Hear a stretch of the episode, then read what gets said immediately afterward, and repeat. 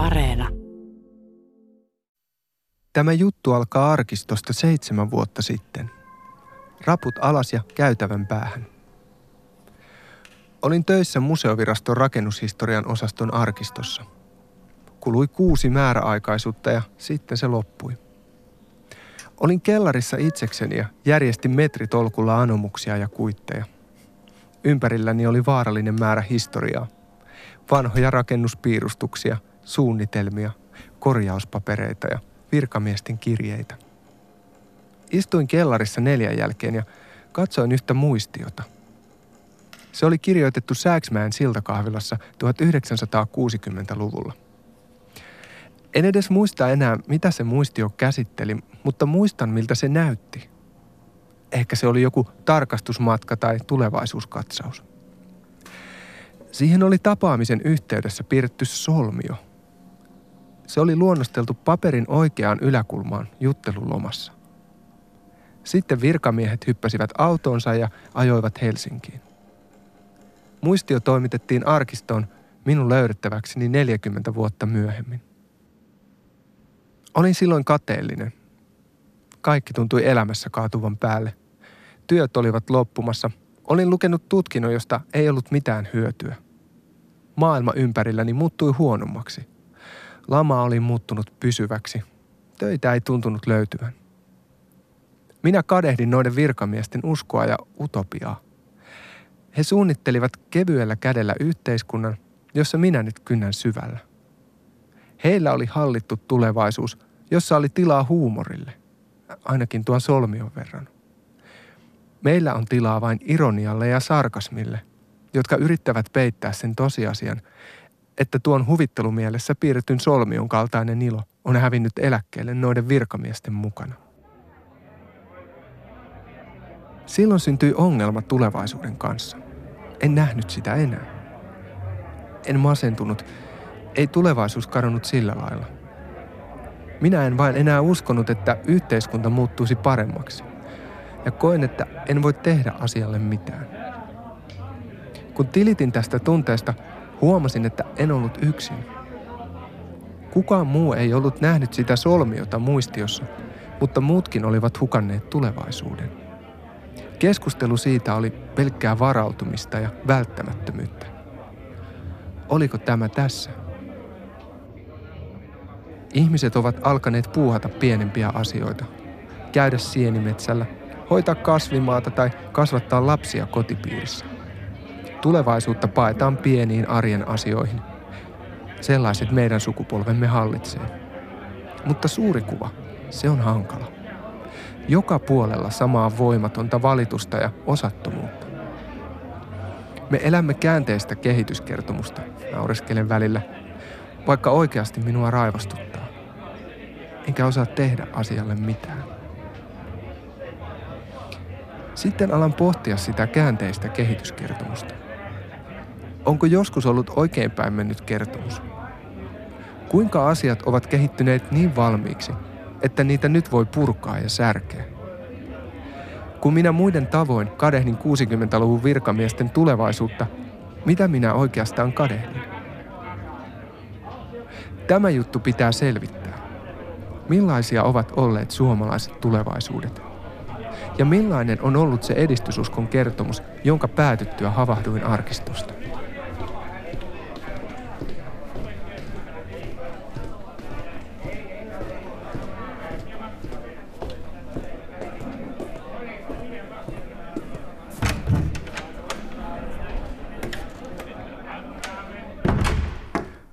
Olen Matti Johannes Koivu ja päätin tehdä ohjelman tulevaisuudesta ja edistysuskosta. Jos en löydä niitä enää tästä päivästä, niin sitten ne pitää kaivaa historiasta. Suomalaisten tulevaisuuksien historiasta. Haastattelin ohjelmaa varten asiantuntijoita, muun muassa historioitsijoita, tulevaisuuden tutkijoita, taloustieteilijöitä, sosiologeja ja he kaikki kertoivat minulle modernin Suomen tarinan omalla tavallaan. Haastatteluissa nousi esiin kolme vahvan tulevaisuususkon aikakautta.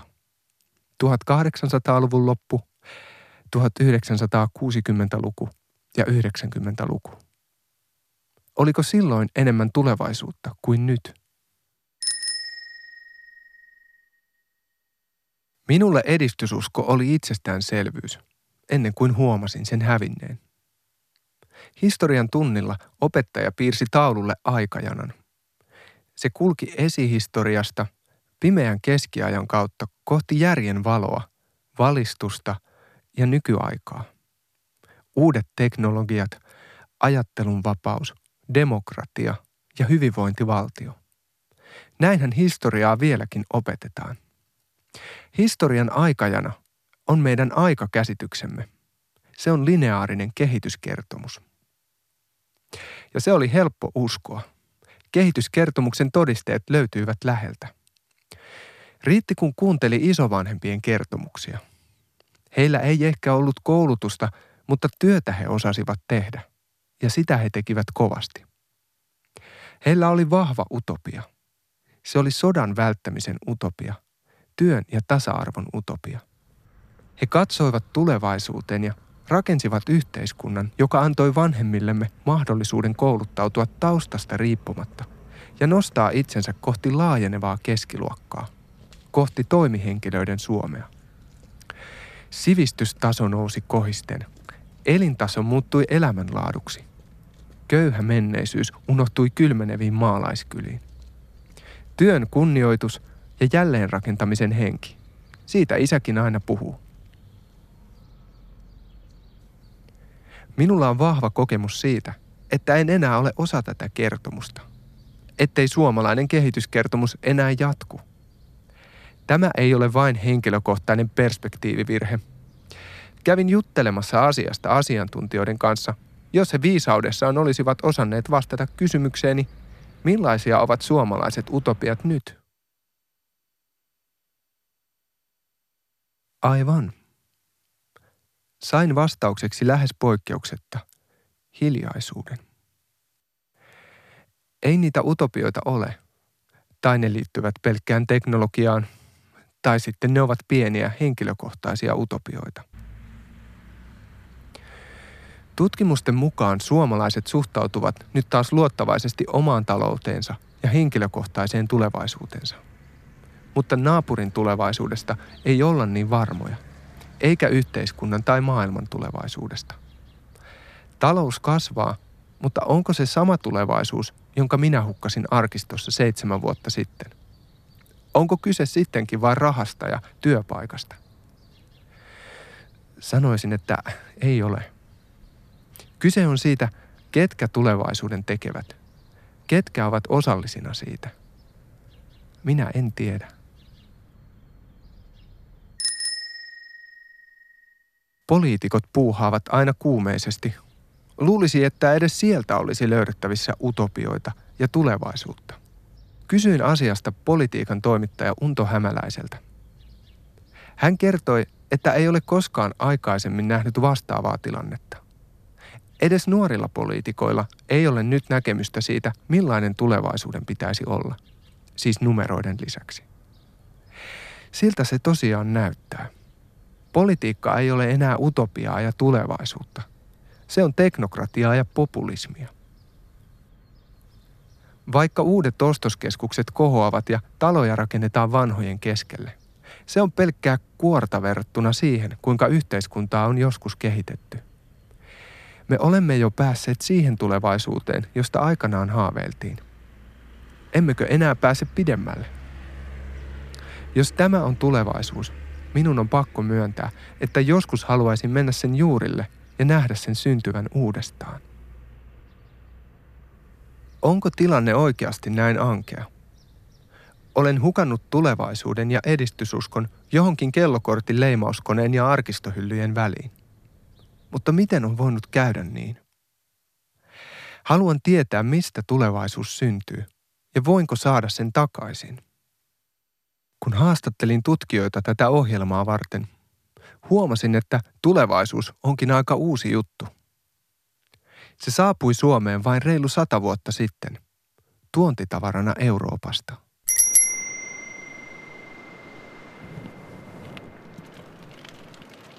1800-luvulla suomalaiset eivät oikeastaan tunteneet vielä tulevaisuutta tai uskoa parempaan huomiseen. Elämän aikamuoto oli vahva presens. Ei tulevassa, ei menneessä, vaan tässä ja nyt. Se oli arkisen pakon sanelemaa mindfulnessia. Historioitsija Reija Satokangas kertoi minulle, että suomalaisten aikakäsitys oli silloin syklinen – Siinä vuoden kierrot seurasivat toisiaan yhtä suurella varmuudella kuin päivä vaihtui yöksi ja yöpäiväksi. Ihmisen odotushorisontti mahtui vuoden mittaiseen sykliin. Tuleeko tänä vuonna hyvä sato? Syntyykö lapseni terveenä? Riittääkö vilja talven yli? Syklisen toistuvan vuodenkierron rikkoivat ainoastaan sotien ja katovuosien kaltaiset kriisit. Niidenkin tiedettiin toistuvan – jos ei niitä oltu itse koettu, niin ainakin niistä oltiin kuultu. Tarinat kulkivat pirttien hämärässä. Tuli yö, tuli päivä. Tiedettiin, että huonoja aikoja seurasivat aina paremmat ajat. Ihmisille ei ollut tärkeää, mitä vuotta elettiin. Tärkeämpää oli tietää, mikä vuoden aika oli. Kuu kiurusta kesään, pääskysestä ei päivääkään runoiltiin. Kun tietty muuttolintu saapui, oli ryhdyttävä valmisteluihin pellolla. 1800-luvun alun suomalainen rahvas ei tuntenut edistysuskoa. Ajatusta siitä, että huominen voisi olla parempi kuin tämä päivä. Että talous voisi kasvaa loputtomasti. Jos haluaa ymmärtää 1800-luvun suomalaisen ajattelua, niin riittää kun katsoo luontoa. Metsää ja järviä – Kuinka paljon ne tuottavat? Eivät kalansaalit voi kasvaa loputtomasti, ja puukin paksuuntuu vain vuosirengas kerrallaan.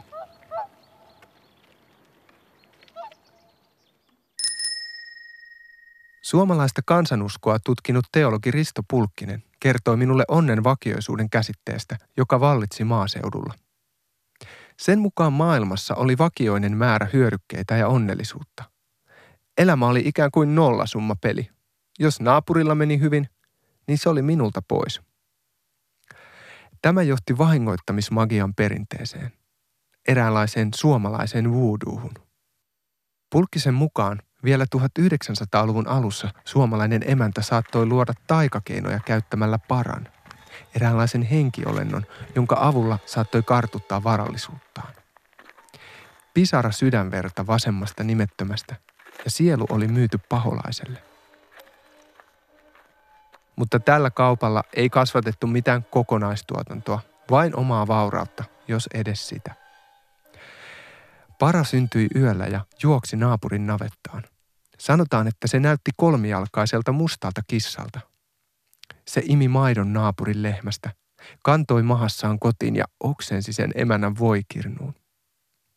Parat olivat niin yleisiä, että niitä on ikuistettu suomalaisten kivikirkkojen seinämaalauksiin varoitukseksi.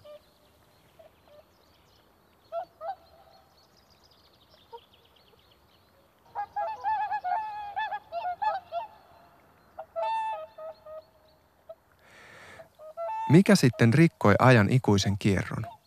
Mistä tulevaisuus syntyi ja milloin se tuli tänne Suomeen? Keskustelin asiasta useiden historian tutkijoiden kanssa. En saanut päivänselvää vastausta, mutta jotain ymmärsin. Euroopassa oli valistus ja Ranskan vallankumous 1700-luvulla. Se tiedetään. Ihmiset ottivat kohtalon omiin käsiinsä ja rakensivat itselleen tulevaisuuden. Samaan aikaan Suomessa kynnettiin, kylvettiin ja korjattiin. Katsottiin taivaalle ja odotettiin muuttolintuja. Suomalaista tulevaisuutta ei luotu salonkien fiineissä keskusteluissa tai vallankumouksien tyrskyissä. Suomessa kaikki lähti liikkeelle talouskasvusta ja rahasta, teollisesta vallankumouksesta ja vapautuvasta maailmankaupasta. Suomalaiset olivat eläneet satojen ja tuhansien vuosien ajan luonnosta ja luonnon ehdoilla. Mutta tehdas ei ollut enää luonto. Se tuotti hyödykkeitä samassa tahdissa, kun ihminen lappasi hiiltä höyrykoneen kitaan. Ihminen hallitsi luontoa. Ihminen hallitsi voimia, jotka hän itse oli luonut. siinä oli edistys ja tulevaisuus. Kun kivihiilen katkuinen Eurooppa huusi lisää raaka-ainetta, suomalaiset talonpojat alkoivat myydä metsää ja saivat palkaksi rahaa. Rahalla laajennettiin navettaa ja hankittiin lisää lehmiä, nyt ilman taikavoimia. Tuottavuus kasvoi ja huomattiin, että elämä ei ollutkaan pelkkä nollasummapeli. Syklinen ajankehä katkesi ja alkoi kaartua lineaariseksi suoraksi. Isä osti lampun ja lapset menivät kouluun. Elintaso kohosi ja vanha järjestys murtui. Vuonna 1862 Suomen ensimmäinen rautatie alkoi kuljettaa ihmisiä ja ajatuksia Helsingistä Hämeenlinnaan. Että voisin ymmärtää tätä päivää, halusin löytää vertailukohdan historiasta. Halusin löytää paikan, jossa nykyaika on vyörynyt ihmisten päälle, niin kuin se nyt vyöryy meidän ajassamme. Pengoin arkistoja ja löysin tämän. Olisiko isä niin hyvä, että lähettäisi minulle vähän rahaa, että pääsisin pois täältä? Annoin Malkreinillekin 20 markkaa Vänrikki Stoolin tarinoista ja nyt tilasin Ahon katajaista kansaa neljä kappaletta. Kuinka siellä nyt on kansan valistustyötä alettu ja järjestetty? Kyllä minun mielestäni olisi nyt hyvä tilaisuus hankkia kirjoja niihin kirkon ja peräpitäjän kirjastoihin, kun Otava yhtiö edistääkseen kansanvalistustyötä antaa niin suurella hinnan alennuksella. Näin kirjoitti Linda Rantanen vuonna 1899. Löysin Lindan ja hänen siskonsa Hämeenlinnan maakunta-arkistosta. Halusin löytää menneisyydestä ihmisiä, jotka olisivat kokeneet saman kuin me nyt. Minusta tuntuu, että maailma muuttuu liian nopeasti, enkä pysy perässä. Mutta huomasin, että niin se on muuttunut ennenkin. Linda Rantanen oli nuor fennomaani, innokas suomalaisuusaatteen kannattaja. Hän asui ylikartanossa, isossa maalaistalossa Hämeenlinnan lähellä. Hänen elämässään kulkivat höyrylaivat, junat ja sähkösanomat. Hän ei tiennyt sitä, mutta nykyajan verkko alkoi levitä tuolloin suomalaisen maaseudun ylle. Tunnistan tämän. Niin kuin minä, Lindakin eli murroksessa olevassa maailmassa. Mutta toisin kuin meidän aikanamme, Linda onnistui kanavoimaan tuon muutoksen joksikin hyödylliseksi. Euroopasta saapunut tulevaisuususko muuttui hänen elämässään käytännön työksi – Tulevaisuus ei ollut pelkkää rahaa ja talouskasvua. Tulevaisuudessa oli kyse myös hallinnasta. Ennen kaikkea itsensä hallinnasta. Välittömien ja primitiivisten tarpeiden siirtämisestä syrjään. Tulevaisuuden ottamisesta omiin käsiin. Tulevaisuus tarkoitti sitä, että huominen osattiin kuvitella toisenlaiseksi kuin tämä päivä. Että yhteiskunta ja ihmisen kohtalo ei ollut Jumalan ja luonnon ennalta määräämä – vaan ihmiset tekivät itse tulevaisuuden ja yhteiskunnan. Tilasivat kirjoja ja jakoivat niitä kirjastoihin, niin kuin Linda Rantanen. Se oli hallinnan tunnetta. Tunne siitä, että Aasta seuraa B. Kansalle vietiin kirjoja, he lukivat ne, saivat ajatuksia ja jalostivat ne teoiksi. Se oli tulevaisuutta.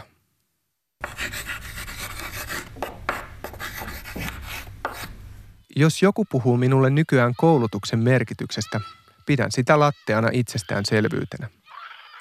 Mutta 1800-luvun suomalaiselta se vaati ajattelun vallankumousta. Kuka hullu nyt laittaisi lapsensa kouluun, kun torpassa olisi riittänyt työtä useammallekin käsiparille? Kuka hullu? Mutta ajat muuttuivat. 1800-luvun lopussa katse suunnattiin kauas horisonttiin. Mitä siellä näkyi? Usvainen kesäyö ja käppyrämäntyjä vaaranlailla. Suomi kansana ja kansakuntana. Yhteinen maa ja yhteinen tulevaisuus. Ei. Nykyisyys ja kallis isänmaa ei salli uneksia saamatonna. Se vaatii meiltä tositoimintaa. Keneltä vaatii se tositoimintaa? Jokaiselta kansalaiselta, joka ainoalta meistä – Pimeä on nykyinen aika. Nyt, jos koskaan, tulisi jokaisen ottaa huomionsa nämä edellä lausutut sanat. Nimittäin sillä tavalla, että ei ainoastaan hyväksy niissä lausuttua totuutta, vaan myös innolla ryhtyy tosityöhön. Näillä sanoilla aloitti Lindan sisko Alma Rantanen raittiusseuran vuosikertomuksen vuonna 1901. Viimeistään vuosisadan vaihteessa joka ikiseen suomalaiseen kylään rakennettiin kansakoulu ja nuorisoseurantalo, työväentalo ja raittiusseurantalo. Ne kaikki huusivat tulevaisuutta. Ja siellä se tehtiin. Kuvittele nyt se paikka. Sali ahdettuna täyteen ihmisiä – Ilma tiheänä ajatuksista, savun ja turpeen hajusta. Se oli herkkä hetki, tulevaisuuden aamunkoitto.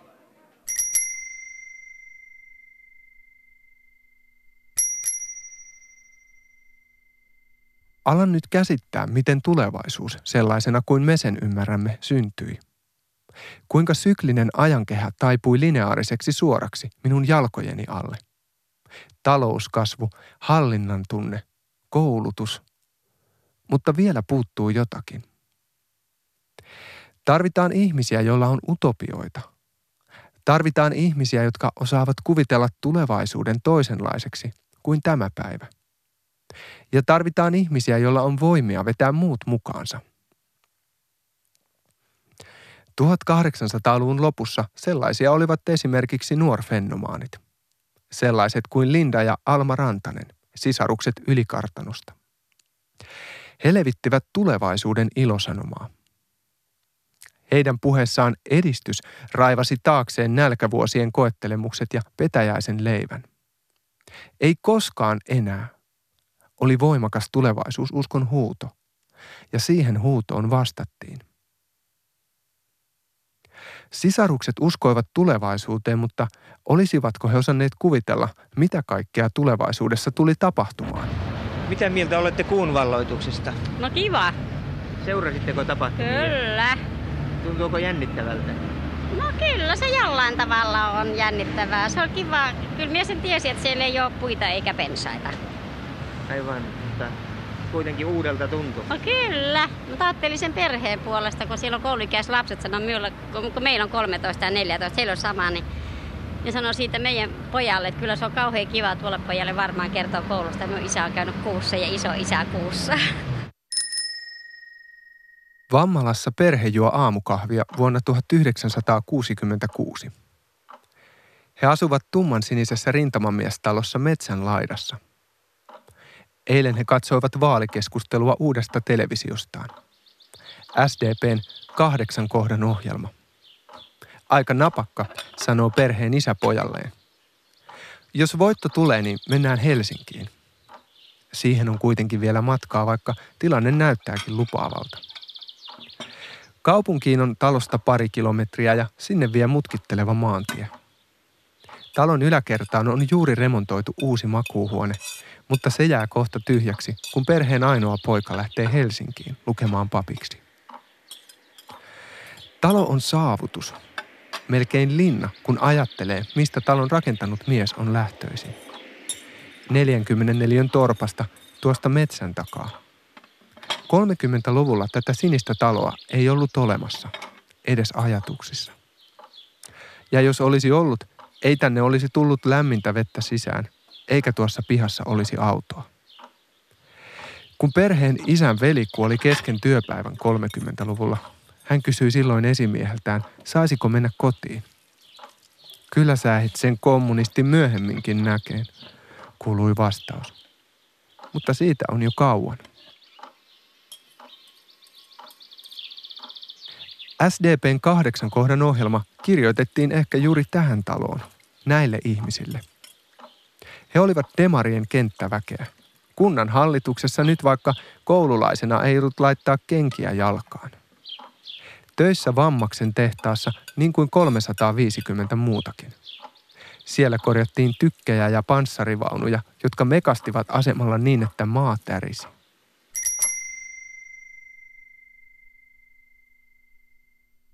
Olen nyt saanut selville, että tulevaisuus syntyi vain reilu sata vuotta sitten. Fennomaanit olivat eturintamassa taivuttamassa ajan kehää lineaariseksi suoraksi. Heitä auttoi liikkeelle varaukseton usko edistykseen ja parempaan huomiseen. Mutta milloin suomalainen edistysusko ja tulevaisuus olivat huipussaan? Kun kysyin asiantuntijoilta, kaikki nyökyttelivät 60-luku. Silloin se oli. Mutta mistä tulevaisuus ilmestyi vaikkapa tähän vuoden 66 rintamamiestaloon?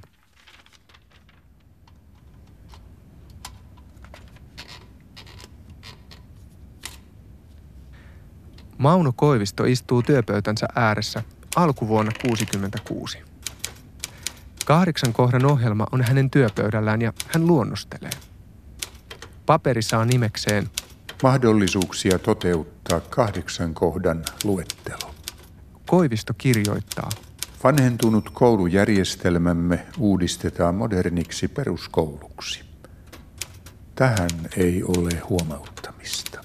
Seuraava. Luodaan 160 000 uutta teollista työpaikkaa. Näin torjutaan työttömyys ja jokainen nuori saa työpaikan Suomesta. Vielä muutama kohta ja lista alkaa olla käsitelty.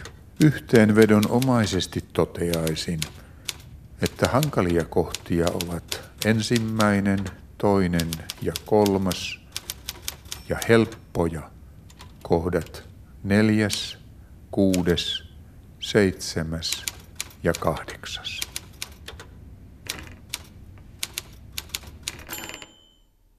Näin sitä tulevaisuutta tehdään. Yksi Suomen historian suurimmista uudistusohjelmista on käsitelty. Kaikki kuulostaa niin helpolta. 300 000 työpaikkaa hävisi maaseudulta, mutta se oli vain käytännöllinen ongelma. Ehkä minä kadehdin juuri tätä asennetta siellä arkistokellarissa. Kadehdin tuota vakaata kättä ja itsevarmuutta.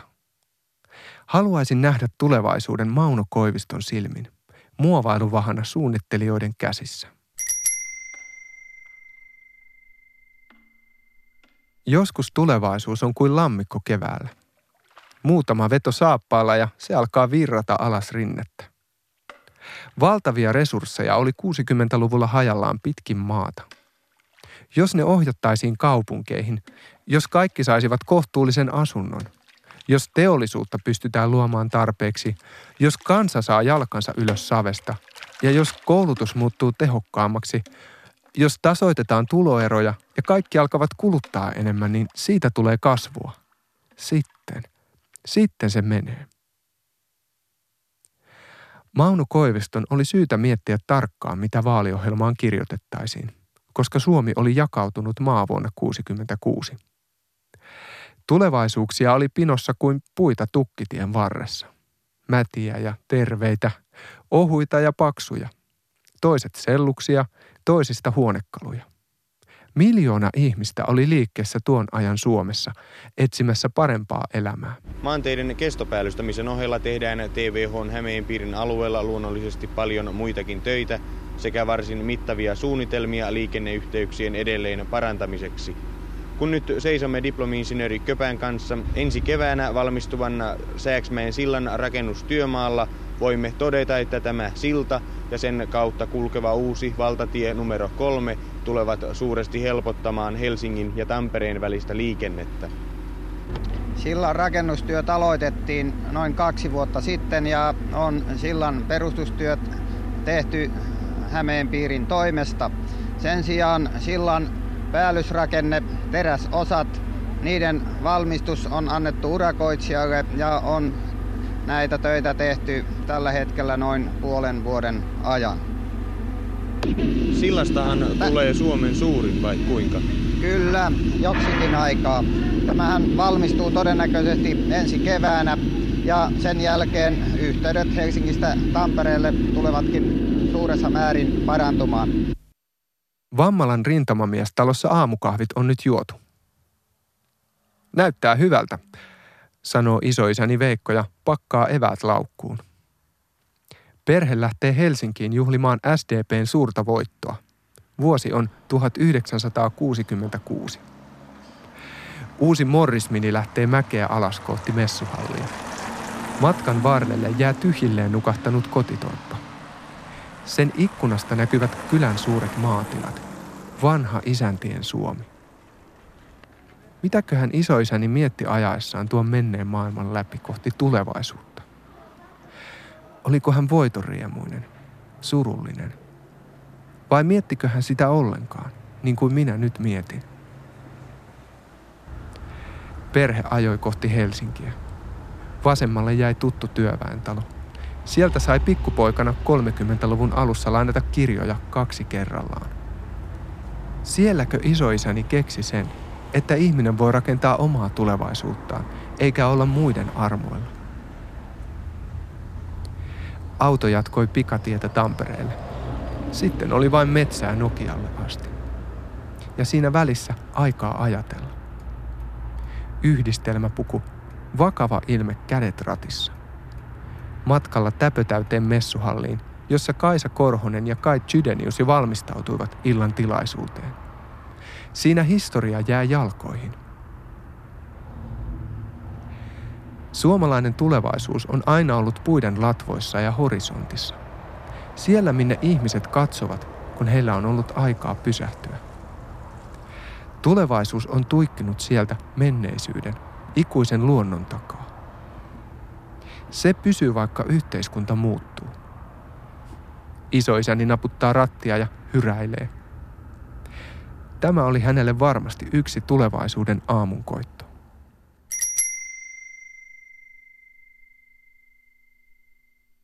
...1960-luvulla isoisäni sai sosiaaliturvatunnukset ja pääsi sairausvakuutusjärjestelmän piiriin. Seuraavalla vuosikymmenellä peruskoulu ja subjektiivinen päivähoito-oikeus, vaikka niitä hän katseli jo janan toisesta päästä. Valtiosta tuli taloustieteilijä Markku Lehmuksen sanoin suuri takaaja, suomalaisen elämän vakuuttaja. Kansalaisista taas tuli kuluttajia ja talous kasvoi. Valmiit Karjalan piirakat jääkaapissa, pyykkinarulla uusia teepaitoja. Uuden television näki kaikista olohuoneen tuoleista. Lukemattomia pieniä arjen vallankumouksia. Tulevaisuus ja edistysusko. Se kiteytyy niihin. Kaikista noista pienistä pisteistä syntyy luottamus huomiseen. Ja tulevaisuus. Mitä muuta se on kuin luottamusta?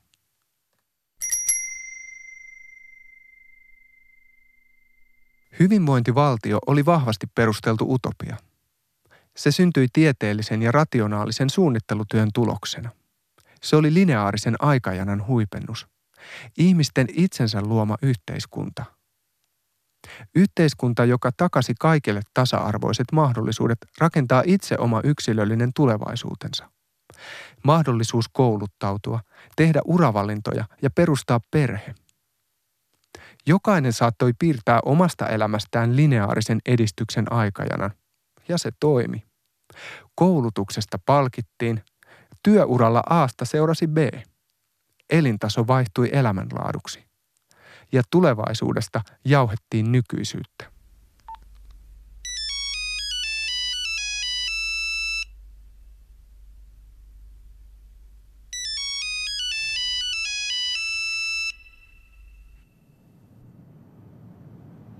Nokian insinöörit laskeutuvat Riikaan vuonna 1994. Suomalainen edistysusko on noussut siivilleen laman jälkeen. Insinöörit ajattelevat, että Latvia voisi olla Suomi. Samanlainen maa, mutta nyt niin erilainen. Venäläinen tutka-asema toimii vielä Skrundassa muistuttamassa miehityksestä, joka päättyi vain muutama vuosi aikaisemmin. Nokian rakentama ja osittain Tele Oyn rahoittama GSM-verkko olisi valmis vuoden päästä. Kun verkko avattiin, Latvian presidentti ja pääministeri osallistuivat juhlallisuuksiin. Niin merkittävää se oli. Eurooppa oli hyppäämässä uuteen aikaan. Latvian muuhun Eurooppaan liittävä GSM-verkko oli paljon muutakin kuin puhumisen ja tiedonsiirron väylä – se liitti Latvian länteen vuosikymmenien eristäytymisen jälkeen, ja tämän tekivät mahdolliseksi suomalaiset insinöörit. Tämä oli yksi 90-luvun suomalaisen tulevaisuuden kulmakivi. Meillä oli jotakin, mitä koko muu maailma halusi. Tietoverkkoja ja niissä toimivia puhelimia. Se alettiin ymmärtää laajemmin vuonna 1994. Ja tuo vuosi oli yksi suomalaisen tulevaisuuden aamun koitto. Nokia on päättänyt laajentaa tuotantoa noin 300 miljoonan markan investoinneilla, jotka luovat tuhatkunta uutta työpaikkaa Saloon, Ouluun ja Kemijärvelle. Maailman matkapuhelinmarkkinoiden raju kasvu nosti Nokian voiton alkuvuonna jo yli kahteen miljardiin markkaan. Jotkut tutkijat ovat sitä mieltä, että Nokian merkitys oli pelkästään taloudellistekninen, mutta en usko siihen. Vuonna 1994 Suomessa ja maailmalla oli heräämässä tietoliikenneutopia. Sen olennaisia piirteitä olivat vapaus, liikkuvuus ja tavoitettavuus. Tuolloin nähtiin jo maailma, jossa ihmiset olisivat aina tavoitettavissa paikasta riippumatta ja jossa puhelimista ja langattomista verkoista syntyisi kokonaan uusi todellisuus. Tuon ajan ennustukset kävivät toteen hämmästyttävän tarkasti. Televiestinnän, informaatio- ja viihdepalvelujen ja tietotekniikan jatkuva lähentyminen luo tulevaisuudessa täysin uudenlaisen viestinnän infrastruktuurin. Tuossa se oli lyhyesti Tele Oyn vuosikertomuksesta poimittuna. Tämä kirjoitettiin vuonna 1994 ja me koululaisina arvailimme, mikä olisi seuraava edistysaskel. Jos suomalainen edistysusko koki 90-luvun lamassa suuren kolauksen, nousi se kohta entistä vahvempana ylös. 60-luvun suunniteltu hyvinvointiyhteiskunta vaihtui henkilökohtaiseen vapauteen. Vuonna 1994 GSM-liittymien määrä kuusinkertaistui. NMT oli vielä suurin verkko, mutta muutoksen vauhti kohti ensimmäistä digitaalista verkkoa oli huima. Tele Oyn vuoden 1994 vuosikertomuksessa mies seisoo lentokentällä pikkutakki kädellään, salkkumaassa. Hän on niin kuin pieni kekseliä Suomi matkalla tulevaisuuteen. Kuvan vieressä lukee. Ympäri vuorokautinen tavoitettavuus onnistuu koko Suomen alueella. Mutta mistä 90-luvun teknologiauskossa oli pohjimmiltaan kysymys? Millaisen perustan päälle Nokia Suomen menestystarina rakennettiin?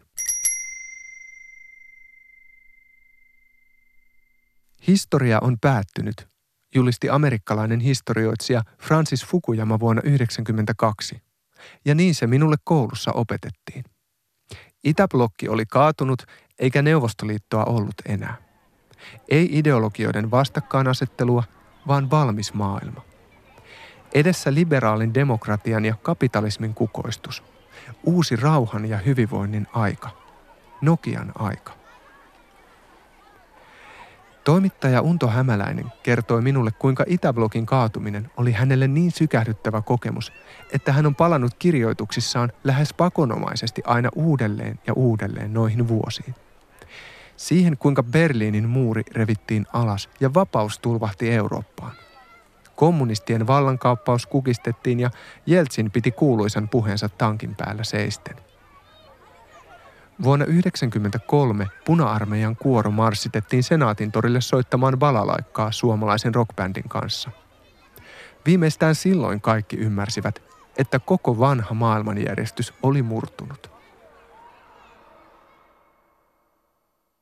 Tulevaisuus oli kuin vodkapäissään tanssiva Jeltsin, joka heilutteli holtittomasti tahtipuikkoa. Ei se ihan rytmissä mennyt, mutta kuka välitti, kun kaikki olivat nousuhumalassa ja hauskaa oli. Venäjällä se aika muistetaan vähän eri tavalla, mutta se on sitten eri tarina. Meille suomalaisille Jeltsin oli leppoisa demokratian ja vapauden puolesta puhuja, joka unohti historian ikkunan auki ja siitä ikkunasta Suomi livahti vaivihkaa länteen, osaksi Eurooppaa.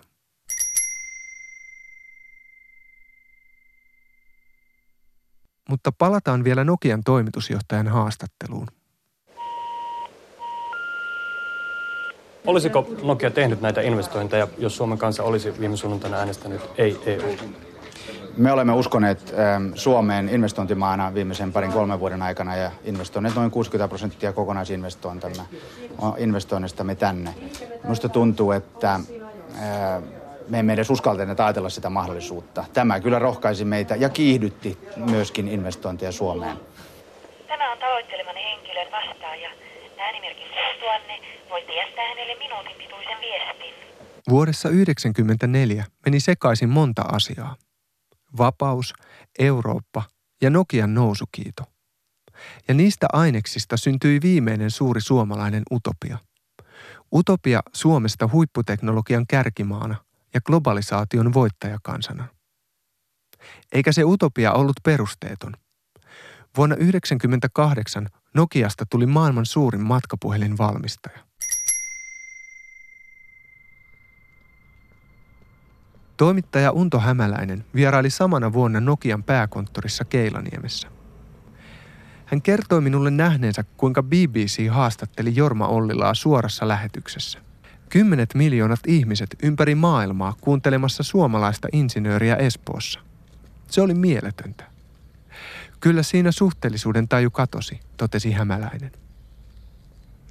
Kokemus oli varmasti samanlainen kuin fennomaaneilla sata vuotta aikaisemmin, kun junat, höyrylaivat, puhelin ja lennätin rikkoivat ajan ja paikan välisen suhteen.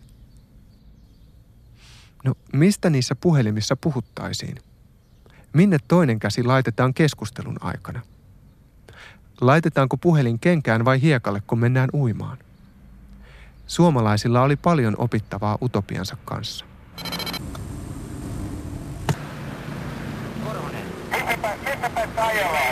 Matkapuhelinta käyttäessäsi muista, et ole yksin liikenteessä.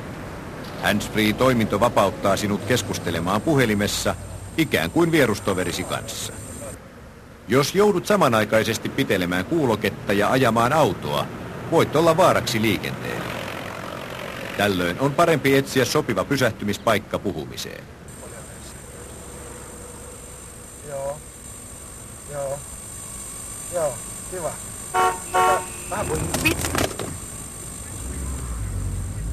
Kun itse soitat autosta, valitse liikenteellisesti sopiva hetki.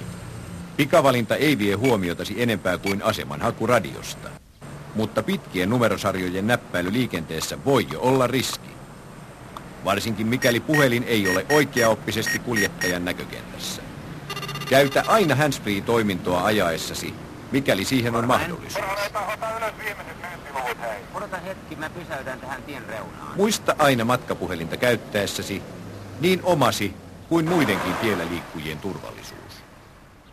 Me olimme edelläkävijöitä. Muistan itsekin lapsuudestani ne tilastot. Kuinka Suomessa matkapuhelintiheys oli maailman suurin. Me olimme kehittäneet jotakin uskomatonta ja osasimme vielä käyttää sitä. Meille teknologisen kehityksen eturivissä oleminen oli arkipäivää. Ja olin ylpeä siitä. Ikään kuin lavalle osoittavat valot olisi yhtäkkiä käännetty yleisöön ja me istuisimme siellä. Kieli oli 90-luvulla todellisuutta. Sanat verkko, liittymä, matkapuhelin ja tiedonsiirto. Ne olivat tulevaisuuden termejä. Lankapuhelin oli kiinni maassa. Siihen puhutut sanat kulkivat maan alla, puiden lomassa, tulivat seinästä sisään ja lopulta eteisen pikkupöydälle myrkynvihreään muovipuhelimeen. Langaton verkko puolestaan ei kulkenut puiden välissä tai risukossa. Ajattelin aina, että se kulkee näiden yläpuolella, raikkaassa sinisessä ilmassa. Siellä samassa paikassa kuin tulevaisuuskin.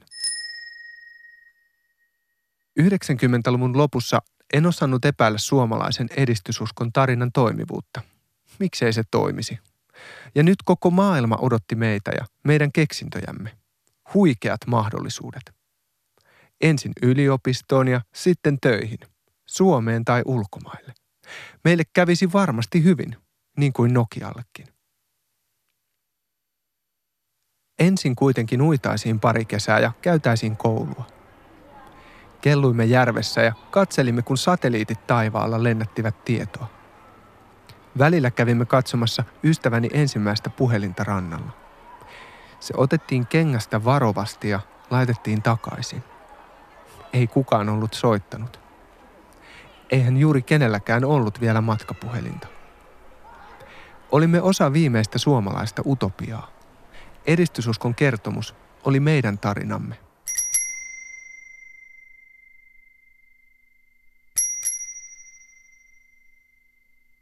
Lähdin etsimään kadotettua tulevaisuutta ja edistysuskoa. Nyt tiedän, miten tulevaisuus syntyy ja millaisen edistysuskon kaaren se piirsi yli 1900-luvun Suomen. Näin ihmisiä seisomassa tuon taipuvan ajan harjalla. Fennomaanit puheineen nostamassa tulevaisuutta jaloilleen. Isoisäni katsomassa taivaalle kesken peltotöiden 30-luvulla. Mauno Koivisto työhuoneessaan vuonna 1966 ohjaamassa satojen tuhansien ihmisten muuttoliikettä uomiinsa. Kuhiseva vähittäiskauppa uusissa lähiöissä ja liikennevirrat ohitusteillä. Suomalainen hyvinvointivaltion ihme. Sitten suomalaiset insinöörit pystyttämässä telemastoja, luomassa näkymätöntä verkkoa, joka yhdisti koko maailman. Suomi huipputeknologian kärkimaana ja suomalaiset globalisaation voittajakansana. Se on mieletön tarina ja täynnä uskoa tulevaisuuteen.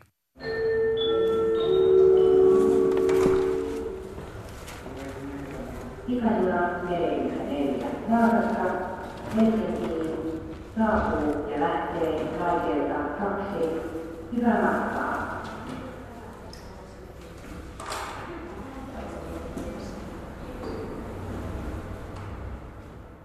Vaikka havahduin arkistossa murjottaessani edistysuskon katoamiseen, ei tämä ohjelma ole nostalgiaa. En halua ajassa taaksepäin. Haluan ymmärtää, mitä tulevaisuudelle on tapahtunut. Haluan löytää sen.